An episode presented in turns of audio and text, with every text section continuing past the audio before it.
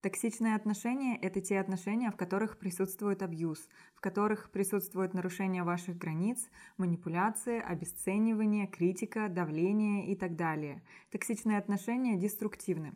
Они могут быть как с партнером, так и с друзьями, с коллегами по работе, со знакомыми и даже с родственниками.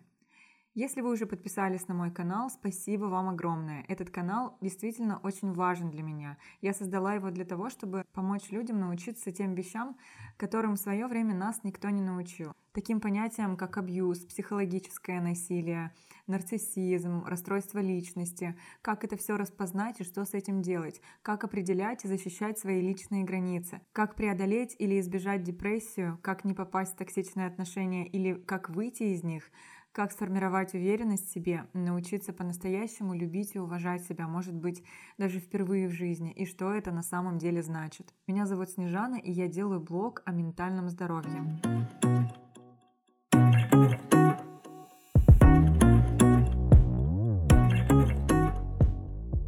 Токсичность от препаратов разрушает наше тело. Токсичность от взаимоотношений разрушает нашу психику и нашу личность. При длительном присутствии в жизни также разрушительно влияет она и на наше физическое тело, и на наше физическое здоровье. Токсичные взаимоотношения – это те взаимоотношения, в которых присутствует психологическое или эмоциональное насилие, в которых присутствует абьюз – о том, что такое абьюз и какие его виды бывают, что такое психологическое насилие и его признаки, об этом я говорю в двух других своих подкастах. Ссылки на них я оставлю в комментарии к этому подкасту. Пожалуйста, прослушайте их обязательно, это все очень и очень важно. Слово «токсичность» является вот уже несколько лет одним из самых популярных понятий в западном обществе. Американские психологи и психотерапевты бьют тревогу, поскольку вопрос психологического насилия там уже достаточно хорошо изучен. И количество этого вида насилия во всем мире, как оказалось, огромно, и с каждым днем оно все растет. И поэтому тема токсичности на Западе так много и массово обсуждается в научных сообществах, в университетах, а также среди обычных людей, никакого отношения к психологии и психиатрии не имеющих, для того, чтобы они могли защитить себя от этого вида насилия. Токсичность называют именно токсичностью, потому что она действует незаметно, она медленно отравляет нас. Например, мы могли бы сказать вред, но вред мы можем сразу распознать или увидеть. А токсичность это больше, например, о химических веществах, о загрязненном воздухе, о канцерогенах, например, консервантах в продуктах, которые действуют медленно и незаметно на первый взгляд.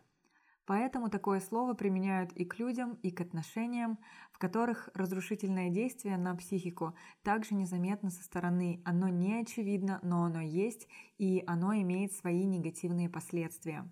В токсичных отношениях или после общения с токсичным человеком вы, как правило, чувствуете дискомфорт и потерю энергии.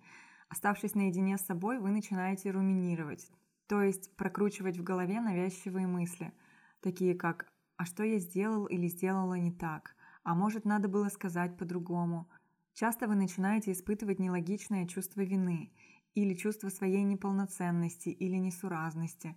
Начинаете в себе сомневаться, чувствовать неуверенность в себе. Таким образом, незаметно разрушается ваша самооценка и ваша личность. Токсичные отношения отравляют жизнь, они приносят эмоциональную боль и истощают внутренние ресурсы – Такие отношения не только плохи сами по себе, они влияют на нашу самооценку, на наши стремления и даже на нашу реализацию в жизни. Токсичные отношения лишают нас энергии, и часто длительное пребывание в них приводит к таким заболеваниям, как депрессия, и к другим психическим и психологическим нарушениям, включая тревожное расстройство и, например, панические атаки. Таким образом, человек становится непродуктивным, не реализует себя, теряет свой потенциал в таких отношениях и тратит многие-многие годы жизни на поддержание видимого образа благополучия, когда внутри испытывает постоянные страдания и утечку сил. Многие из нас делают вид для социума, что удовлетворены своей жизнью и Самое страшное, многие даже не знают, как может быть по-другому и что вообще может быть по-другому. В таком состоянии мы как будто отравлены и находимся в определенного рода зависимости. Да, именно в зависимости. Токсичные отношения, как и токсичные препараты, тоже вызывают зависимость. Дело в том, что наши эмоции влияют на биохимические процессы в нашем организме. Например, когда мы испытываем радость или любовь, то у нас вырабатывается окситоцин и дофамин. Когда мы испытываем стресс или страх, вырабатывается кортизол и адреналин. Когда стресс длительный, он способен подавить выработку серотонина и тем самым вызвать депрессию. Химию в нашем организме и в нашем головном мозге способны менять и наркотические вещества. А как всем известно, наркотические вещества токсичны и они вызывают привыкание, зависимость. Поэтому точно такая же зависимость, как наркотическая, у нас может развиться от токсичных отношений. Это адреналиновая зависимость.